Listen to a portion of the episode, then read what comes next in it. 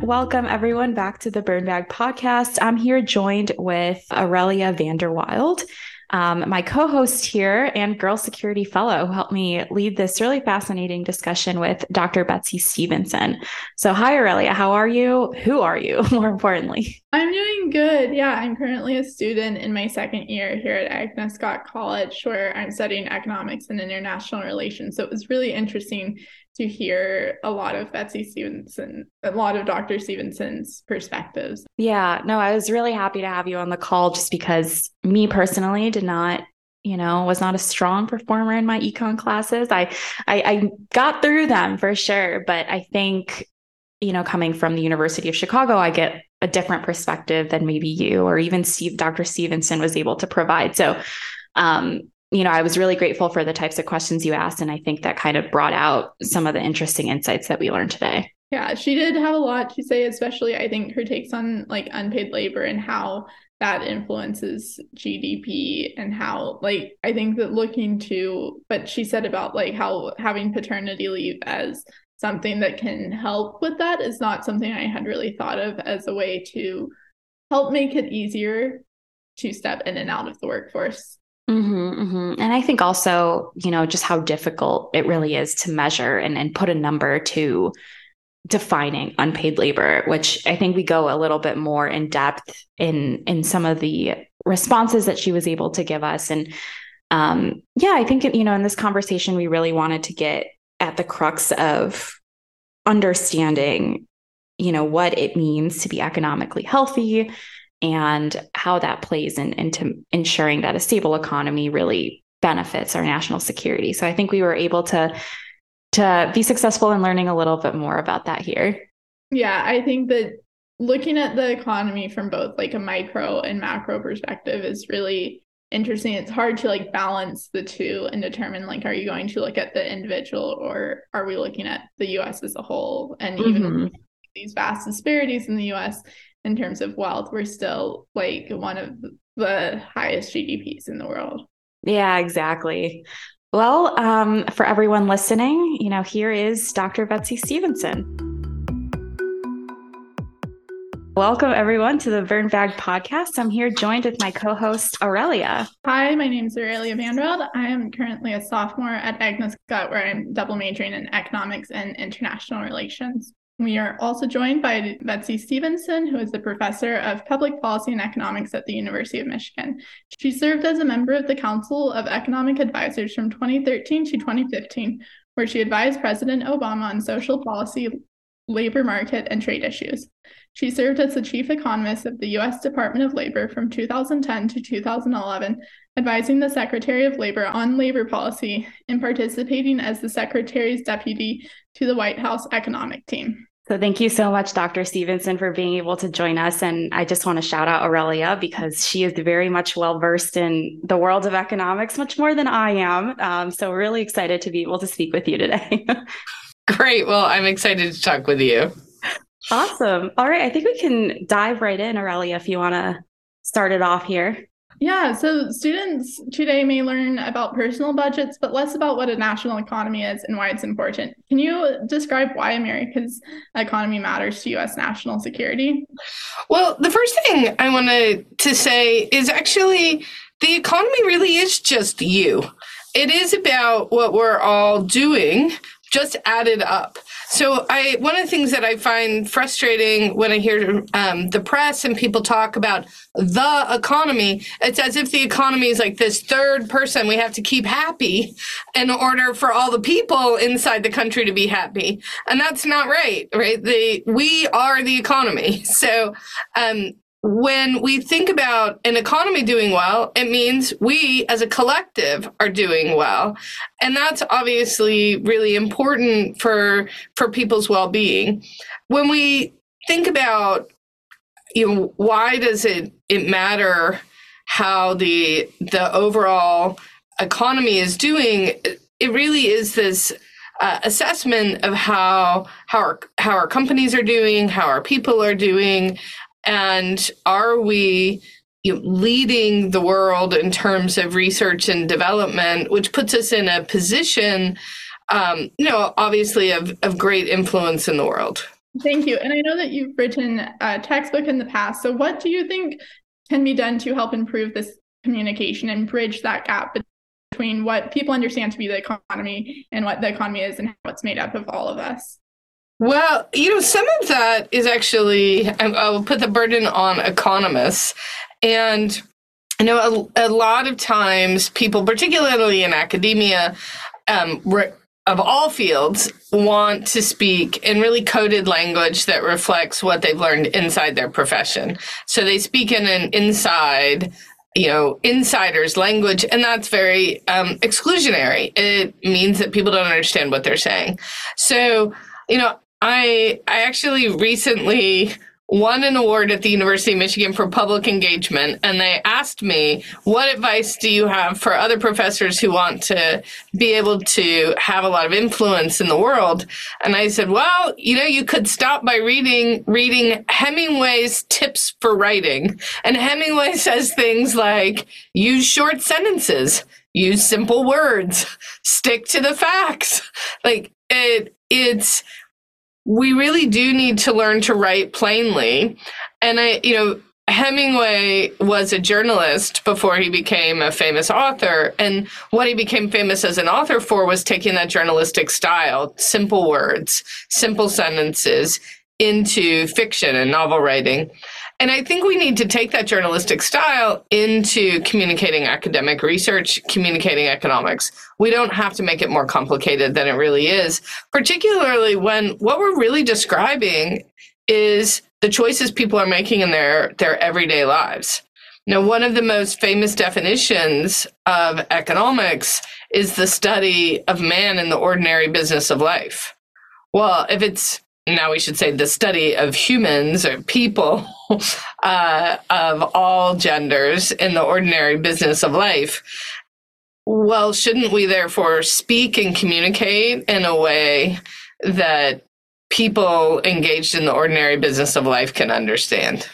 I think that also goes to your point of what you were talking about how you know people have to understand to differentiate or at least not differentiate the economy as a separate entity like it is us um, so you know with i guess like conventional economic thinking how would you define or understand what it means to be economically healthy or economically stable in the country I think what it, it, I, I really love that question. Like, what does it mean to be economically healthy?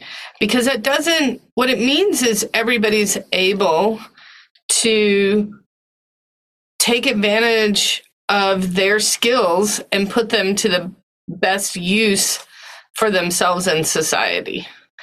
And that you know that that's really what it means to be healthy. It doesn't mean we have to work all the time. So we could maximize GDP by working all the time, but that wouldn't necessarily be healthy. But what we want is for people to be able to make the choice to be use their skills where they're most needed in a and not face a bunch of barriers that get in the way to them doing that. And there's all sorts of barriers that historically get in the way of people being able to put their skills to the best use. You know, they might not be able to find the right job to use their skills. They might be excluded by gender, by race, by uh, because of historic inequities and ongoing inequities that prevent people from uh, being able to use their skills most effectively. Or they may have life circumstances that mean that they're so focused on day-to-day survival that they they are unable to access the resources that are necessary to be able to propel themselves into a place where they can be as successful and useful in society as possible. You know, one of the things that first attracted me to economics was thinking about what I really saw as the tragedy of people who could see a path forward where they could be successful and economically stable, but they couldn't get there because they couldn't access the resources. So we think about lower income countries, maybe they couldn't access borrowing. Um, maybe they couldn't access education because they were too busy making sure they could eat enough that day to spend time learning. even in the United States, there are people who fall down on hard times. When they might need to borrow or they might need some support to be able to get back on their feet and they just can't access that and they get stuck in these um, in in really bad places and there's not a way for them to get out. And i and that is so i see economic stability is when there are paths that people can follow that mean that you know even if we have bad times there's a path towards uh, recovery. I wanted to ask also you know a question. So we talked a little bit about what exactly economic health can be defined um, and I was interested in in you know picking your brain on prior experiences as former chief economist at the U.S. Department of Labor. How did that inform your understanding of what national economic interests were at the time? If if any, if politics plays a part in it, if there is any, you know, like what exactly was were the priorities, and what do you think still remain consistent among administrations? Well, the, the priorities, I mean, if you think about the Department of Labor, the priorities are making sure people can find work. Americans can find work, right? And that they can navigate that work and they can navigate their relationship with employers. So often government needs to to mediate the relationship between employers and workers and that might be because government's going to set some guidelines around forming unions, and then the unions really mediate. Unions and employers can mediate that relationship together. And if there's not a lot of room for unions, then the government comes in and plays, you know, direct roles by things like requiring workers' compensation and then deciding whether um, uh, you know, a worker is eligible for workers' compensation or unemployment insurance, and these kinds of relationships between uh, employers and, and workers. I mean, ultimately, even in a you know what what a lot of people I think get confused between what does it mean to be a free market or a capitalist society because they sometimes think pro business is the same thing as being pro market and they're not at all the same thing. In fact, most businesses are trying to fight to reduce market competition. Why? Because they're going to be most profitable if they have fewer competitors. So businesses will argue for anti market um, outcomes. And so if you're pro market, what you're pro is pro competition. Well, how do you ensure competition? Well, one thing you have to do is make sure that everybody's sort of playing by a fair set of rules because we don't want, you know, some, we don't want businesses sort of trying to prevent any competitors from arising because that leads us into an economy that's not very competitive. Um, and so we need government to play a role in ensuring that there's thriving competition. Think about it like imagine if you were trying to play sports and we had no referees. right? If we have no referees, like the thing can break down into a lot of arguments. And if we have no rules, then it's not sport, it's a free for all and a brawl. Um, and so if we think about what market competition is all about, there's some rules around it, and then we need some referees, and then everybody can play a really nice game and let the best mousetrap win, right? That's the what market competition's supposed to be all about. I think what tends to happen, and every you know every politician regardless of party is always having to has to watch out for is special interests that would like to drag things in one direction or another. And those special interests can be businesses that want to see less competition. They can be on the uh, they can be on the worker side. They can be on any side, right? The whole point of special interests is that there are people coming and trying to steer the rules or steer the judgments in their direction. And the challenge is that the typical person is not well represented in those battles. So, you know, what the typical person wants is an economy that's humming along with lots of different businesses, lots of different businesses competing with each other. And we don't usually have a, anybody doing a good job of representing, like, let's have fair rules and fair refereeing because that you know that's what we think of as like the the public interest. And that's not a specialized interest that's the big wide interest. And i think that can be hard to keep in mind. Um, i truly believe that the council of economic advisors where i served in president obama's second term tries to play that role. And it tries to play that role by assessing who do we think the winners and losers are going to be of any policy decision and presenting that in a straightforward way so then they can argue, everybody else can argue about whose interests should matter more. But at least we know who the winners and losers are going to be because the reality is, I don't think there's anything, any change you can make, any policy change you can make where we're going not going to have at least some losers and not certainly where we're not going to have. We wouldn't want to do it if there weren't some winners. So the question is how do we always how do we balance those winners and losers? And with that question, how do you view you mentioned unions earlier, and I know in economics we talked a lot about how unions can impact like the equilibrium wage that you end up. How do you view the role of unions in making in the labor market and in determining that people are able to have their voices heard? And how do you think they could work together, possibly with like the boards and the economics? The thing is, unions can be incredibly helpful, particularly, you know, in really large businesses. So if you, you know, take a look at a business that's been fighting union unionization desperately, Starbucks. Um, you know, their workers want to unionize, management doesn't want it. And what's interesting to me is that there is a huge disconnect for the people who are running Starbucks and they're sitting in their offices and they're just not in the stores every day. They don't see what the workers see. And so there is benef- potential benefit to both from a union because that benefit would be that you have someone who's actually seeing what's happening in the stores every day, talking to the people who see what's happening in the stores every day, and bringing that information into discussions.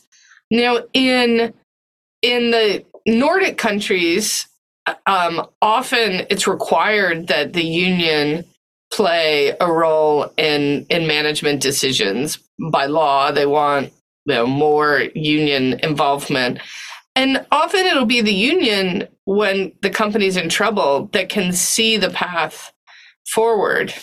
You know, if you now I'll make a pop culture reference. If you ever saw the movie or the musical Newsies, you know, one of the things the newsboys talk about is like, hey, if you'd come to us, we have our own ideas about what might help you sell more papers.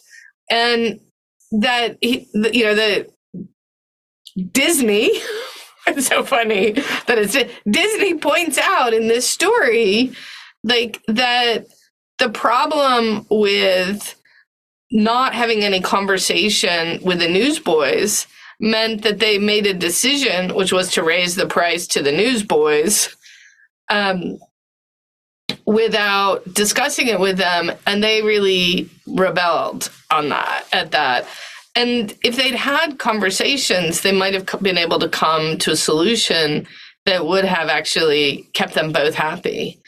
And I think that's I think that's why unions play a role when they're when they can facilitate that kind of communication. In some situations, like maybe you don't need the unions. If you're a small company, you don't need your 10 workers to be unionized because you're going to have conversations with your 10 workers every day.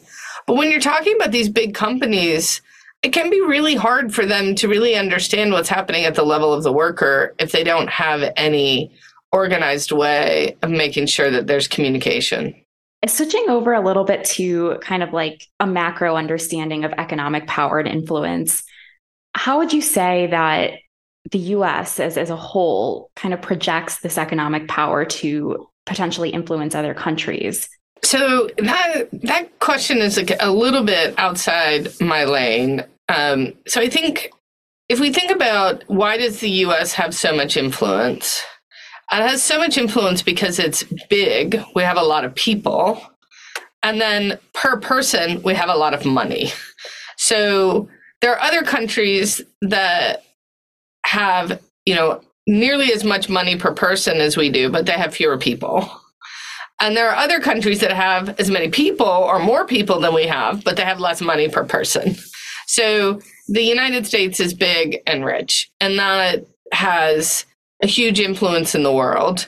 That means that we tend to do a lot of innovating here, and that innovating spills over to other countries. And those those spillovers are often very positive and important to other countries' economic development. So, you know, often in healthcare and pharmaceuticals, you know, one of the things people get really upset about is Americans pay a lot for prescription drugs. We get the latest and greatest new cures through prescription drugs, but eventually those trickle out to the rest of the world where they all have regulations that mean that they don't pay very much for those drugs. And so the US is pr- essentially providing, you know, free research and development into new pharmaceuticals for the rest of the world. The rest of the world really needs us to do that because you know they need those drugs. And we saw the kind of leadership role we could play in developing covid vaccines right? That was um, we weren't the only country in the covid vaccine game but um, we sure did hit it out of the park. And that was really helpful for the rest of the world. So i think that's that's one aspect. Um, obviously just you know, we we sell to the rest of the world and the rest of the world sells to us. So there are there are countries out there where you know they rely on their sales to the US. Um, we don't really rely on any one country in that way, even though we hear a lot of talk about China. But you know, if you're a small country like Haiti, then you know it really matters if the US is going to buy your stuff or not. And so I think that's a another way. And then, of course, because we have so much money, the US has the ability to shape foreign policy using resources. So, do we we have carrots and we have sticks right you know those are sanctions and we see a lot of that going on with with russia right now but we also have um those are the sticks but we also have carrots things where we can invest and we can help you know, we can uh, loan money to other countries, we can invest in other countries, we can support their development. And so I think that that, that that's what happens when you are a country with a lot of people and a lot of people who have a lot of money. You know, sometimes people forget, you know, they get so frustrated with the day to day and uh, prices are rising in the US or maybe things have slowed down.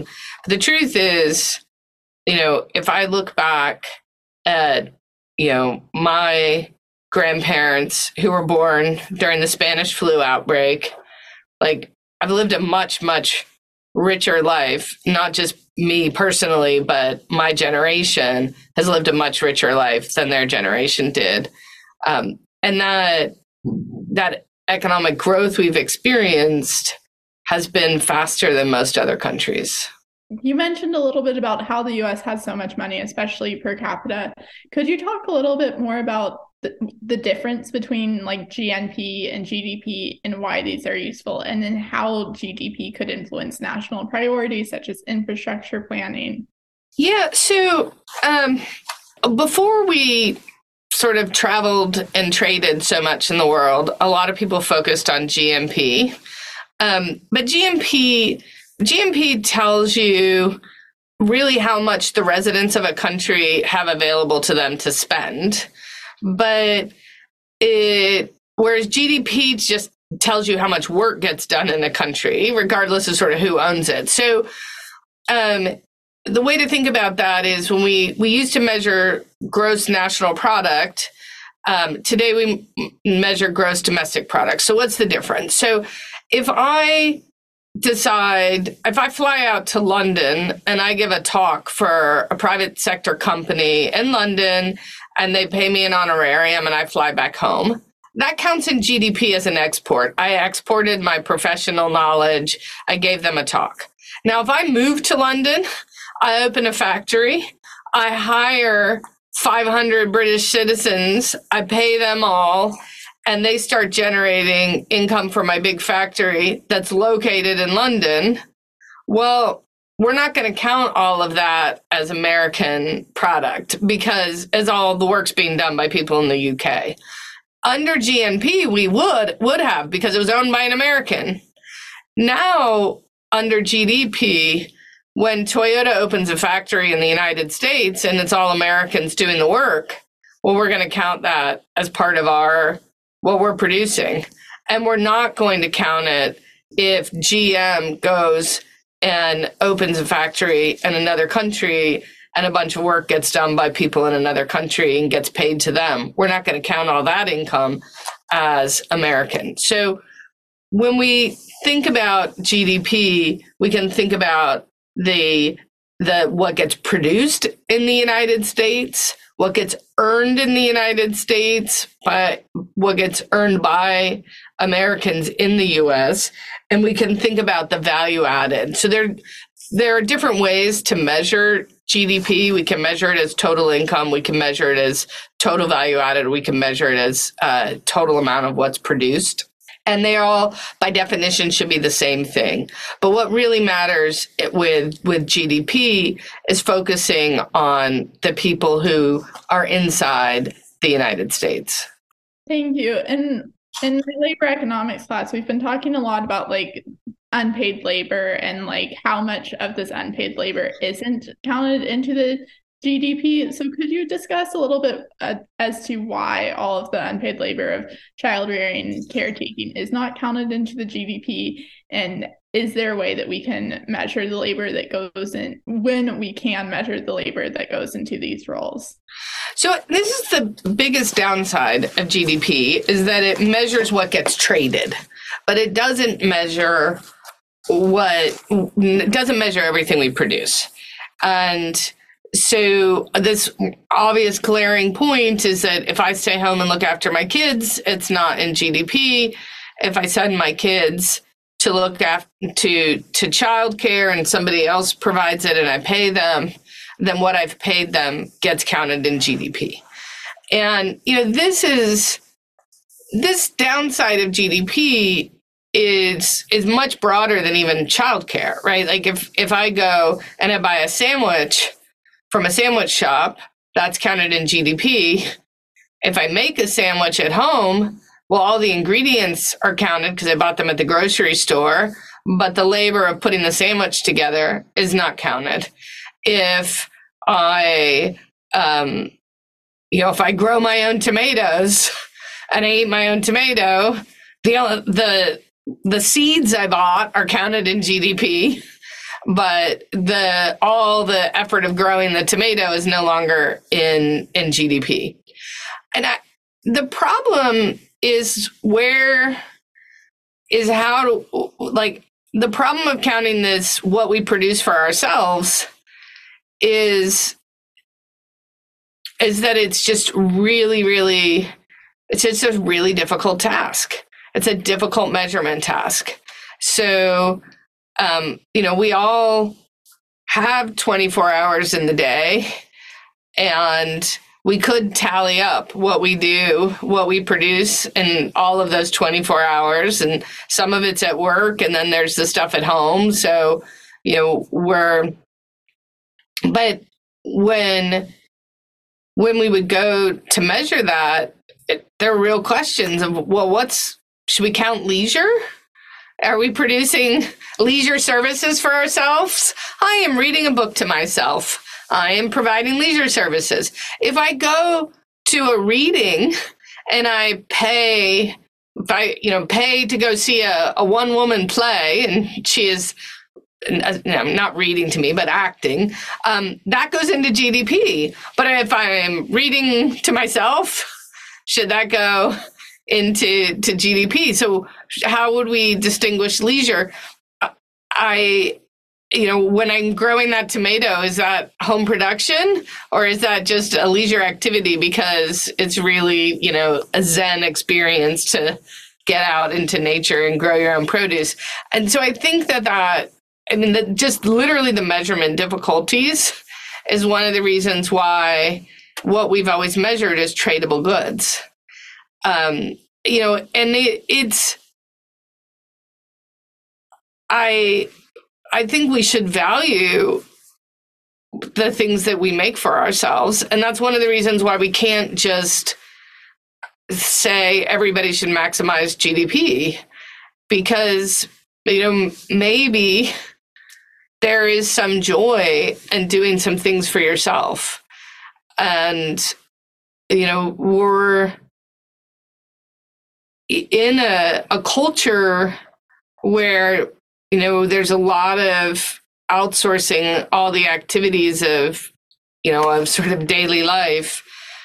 And, you know, I honestly, I've given students this advice, you know, if you're trying to, to build your career, a lot of careers are, are like they take off like a rocket. You need to be dedicating 24 7 to them in the first, you know, at least the first five years, maybe the first 10 years. And, you know, you, it gets easier from there. But the way to do that is you outsource everything, right? You buy your vegetables chopped or you buy your meals out, you send your laundry out, you just, you work, work, work, work, work, and you try to not do anything. But as I've gotten older, I've also seen that's a kind of dreary way to live there's a joy in folding your own laundry.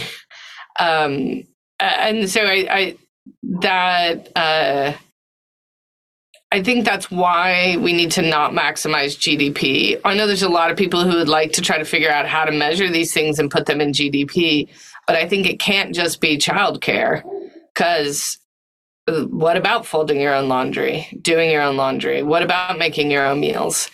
Um, and I don't think that it not necessarily solves the problem of valuing caregiving to simply start paying people who are doing caregiving for people that they love. I think what we have to start doing is valuing caregiving as an activity full you know and that that will be in putting more value on the people that we do hire to help us with caregiving as well as putting more value on our time that is spent in in caregiving and just to follow up with that, I think that with COVID, we had a lot more people staying at home and a lot of like there was more burden on mothers in some cases as childcare was closed. How do you think that COVID or do you think that COVID ended up changing the view that people view labor and like domestic labor? Um, I I think so.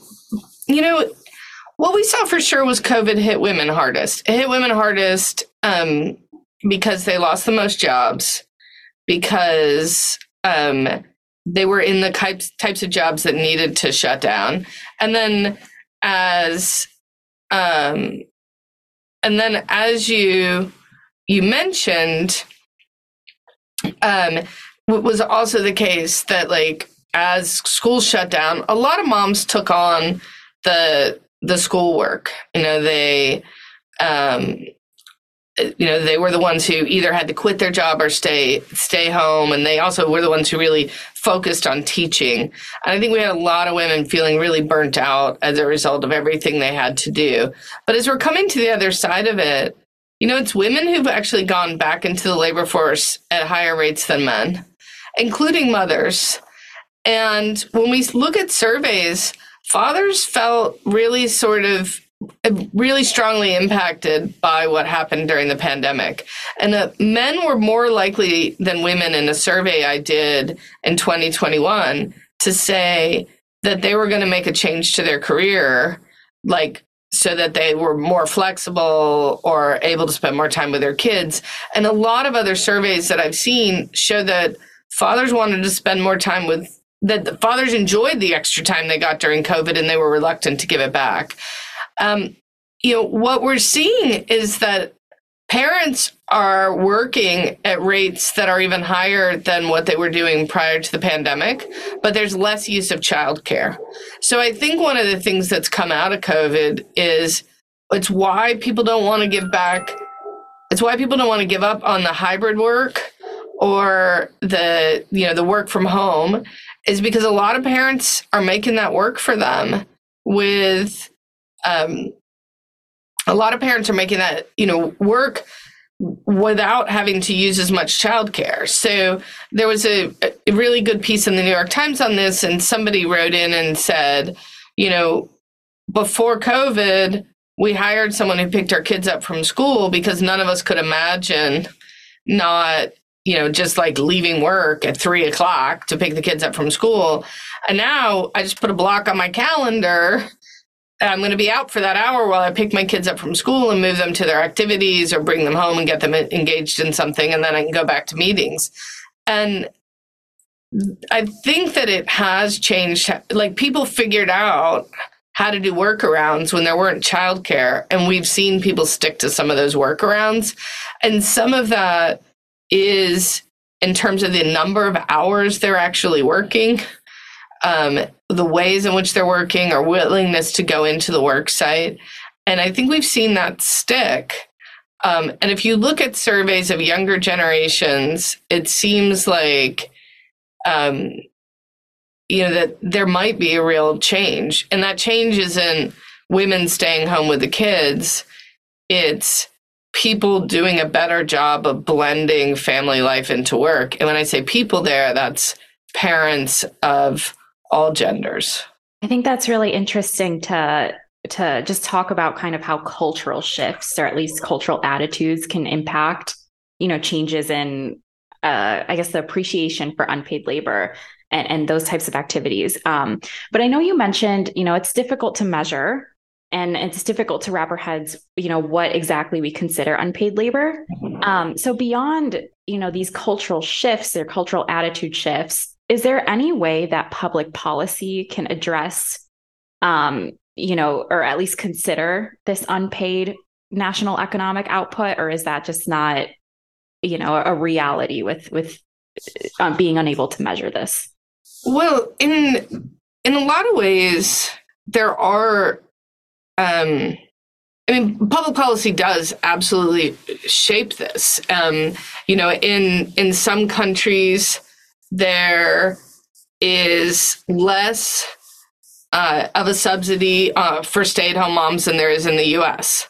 So, in a traditional uh, in the U.S., because we we tax households as income sharing, if you have somebody who stays home you're treated as if you have fewer resources than uh, than you know if both of you work. So, um, you know, if you you know it like it, and this you know, I so I, I think we have to be careful when we think about how do we design policies to support people staying home because we actually have a lot of policies. So if you if you're somebody who's making $100,000 a year and you marry somebody who stays home, then you're treated the same as if you are somebody who makes $50,000 a year and marries somebody who's earning $50,000 a year.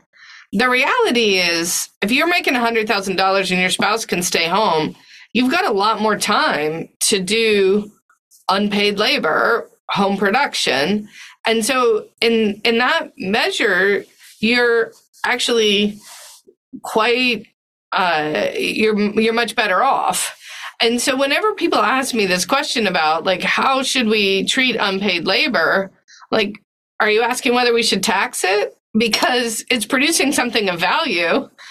And you know, if I pay uh, a child care provider fifty thousand dollars a year, why she has to pay taxes on that income. And I have to pay taxes on the income that I earned before I give her the $50,000. If I provide $50,000 worth of childcare to my kids, nobody's paying any taxes on it. So there's already a lot of support, like keeping it basically keeping it off the books is one of the ways in which we create a lot of financial support for it from a public policy perspective. Um, I think one of the things, you know, the question is what do we want policy to do? Do we want policy to not take a position um, on whether you should stay home or work? And in which case, what we would want is policy to be subsidizing child paid child care because of that tax wedge, right? Because of the fact that if I'm going to work and I'm going to be able to earn $50,000 a year, but then I got to shell, you know, 30,000 of that out to a child care center and I got to pay my taxes on top. I'm left left with very little. Therefore, I might want to just stay home and look after my kids and and that can be a good decision in the short run. In fact, there are there are books that talk about. Um, there's a really good um, book called Taxing Women, where he talks about how women essentially there are years of your life when you have small kids where you pay to work. When you look at the tax burden of your income and the what you pay for childcare and what you pay for commuting, you're literally paying to go to work. Why would you ever pay to go to work? Well, you pay to go to work because otherwise it might be hard to get back in to the career ladder that you were on. And so we've created a policy situation where women who want to be able to continue to progress in their careers, make progress in their careers, have to spend a few years paying to work. And I think there are two potential solutions to that. One is subsidizing more childcare um, so that it's a little bit more of an even choice. Um, the second is to make it easier for for people to step in and out of the labor market because you know there are many women who probably would prefer to stay home who keep working because they think the price of stepping out of the labor force is that their career will be very weak when they get back. Um, you know, I, um, I, I give you a story of a, a journalist who wrote about this, where she was, her and her husband were both roughly equal earners, roughly equal as journalists. And then they had kids, and she decided she wanted to stay home with them. And she really enjoyed the time at home, but she's really struggled to get back, get her her journalism career back on track. And journalism is probably one of the careers where it's easier to get back on track in the sense that you know there's a lot of freelancing, et cetera, that you can do. But she looked at her husband who had progressed in the field, had a stable job, and she hadn't. And then they divorced, and they have very unequal in- incomes. And she's like, you know, she wrote about how much do I was I willing to pay as much as I ended up having to pay for those afternoons on the playground. And and I think those are really hard decisions for for people to make and you know everyone needs to make their own choice. But when we think about public policy, what I what I'd like it to be able to do is try to balance out the scales so that people can make the choice that's best for them and not a choice that's based on a unequal taxation um, or unequal treatment that means that you know well the best thing for me to do is is stay home. Now there's another set of, of childcare issues where you know there are people who would like to be able to invest in skills. They want to be able to go back to school. They'd like to be able to do an apprenticeship. And there's not affordable childcare. So they don't want to stay home, but they want childcare to be treated as a real cost of them going to school, a real cost of them going to an apprenticeship program. And again, there, what we really need is to subsidize the paid childcare so that people can Im- make the investments they want to make. You mentioned earlier, like having more subsidized child childcare. Could you are there any other suggestions for what could possibly work to make it easier to step in or out of the labor market? I know that earlier you were talking about how in Nordic countries the unions play a larger role. Is there any example that we could look to? Well, one of the things that the particularly the Nordic countries have shown us, but other countries as well, is that it's actually important that both men and women take uh, time off when children are born.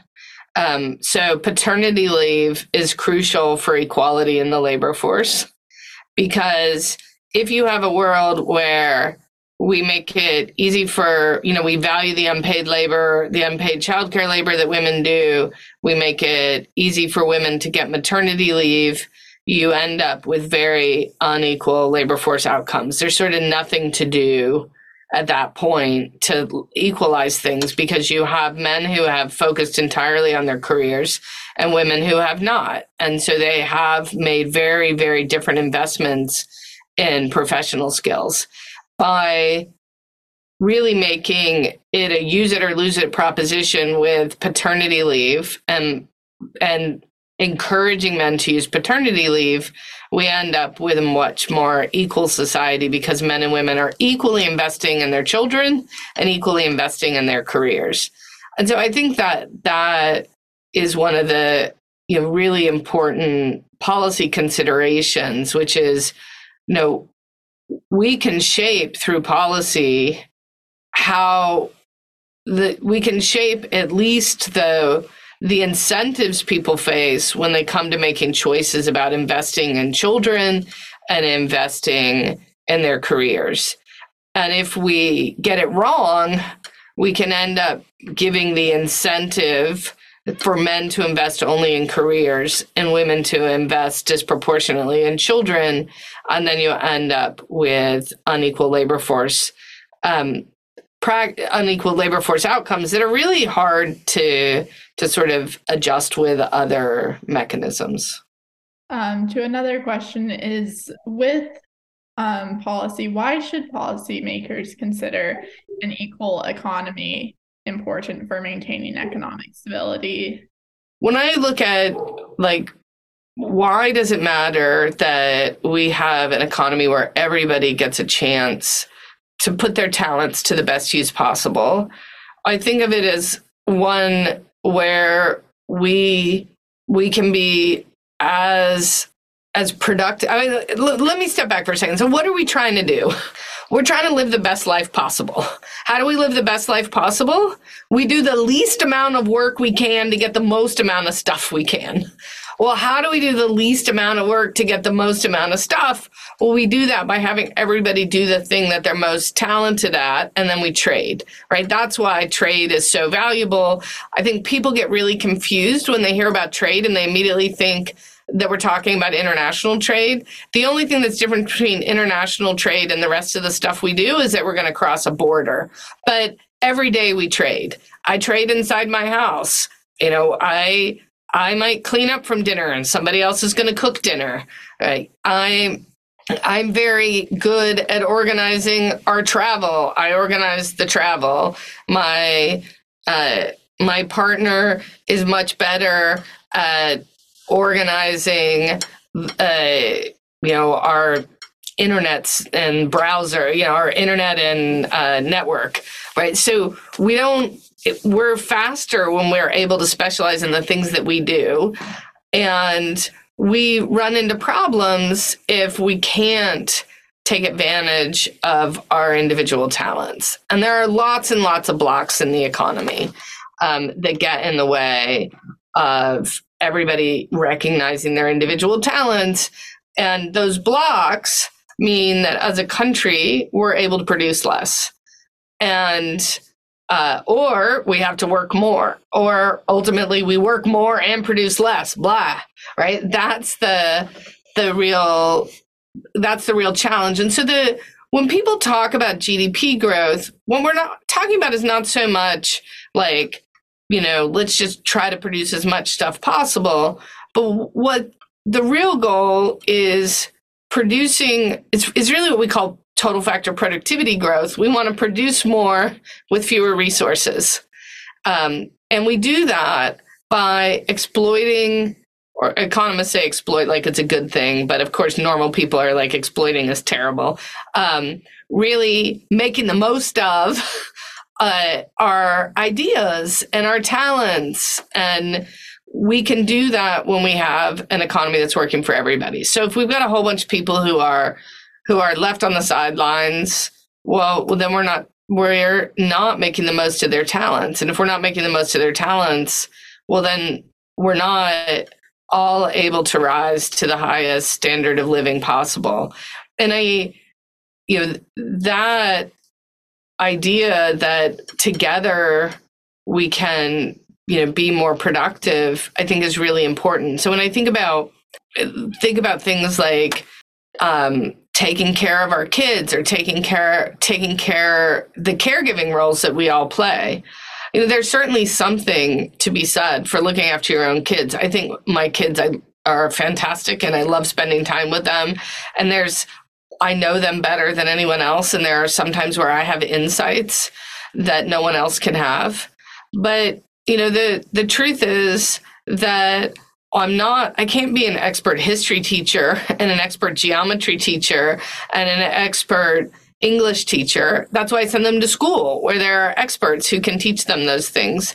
And even when they're young, I think that they benefit from some expertise and that that and that has allowed me to focus on on my expertise. And so the question we all have when we're trying to think about how much stuff should we do for ourselves how much stuff should we do out in the world and engage in trade is how we want to really balance this idea of you know the the joy of you know caring for your you know elderly parent or your sick spouse and really being there for someone you love. And the fact is that, you know, boy, there's a lot of specialized medical knowledge that somebody who does this for a living and also emotional strength that somebody does this for a living can bring to the table. And you got to balance that with your own, you know, your own desire to care give. And of course, all of that is then what economists would focus on is is also related to your opportunity cost. Your opportunity cost is what else would you be doing? What else would you be doing is your your career, your job. And and people are going to come to that with different opportunity costs uh, based on the work that they do, where they are in their career, what they've done so far. And so it, that's why it's so important that everybody can make their their own um, decisions but when we're looking overall at the economy, it's really important that we have a world that has opportunities and ability for um, everyone to be able to make the moves that they want to make. And there are all sorts of crazy blocks that get in the way of people being able to do that. And I think that's unhealthy for them as an individual, it's unhealthy for the economy. I think that was very well said. Well, I know we're we're a little bit past time here, Dr. Stevenson, but just wanted to to again say thank you so much for being able to join us. I know I learned a lot from our conversation, and I'm, I'm sure Aurelia did too. thank you. Bye bye. Bye.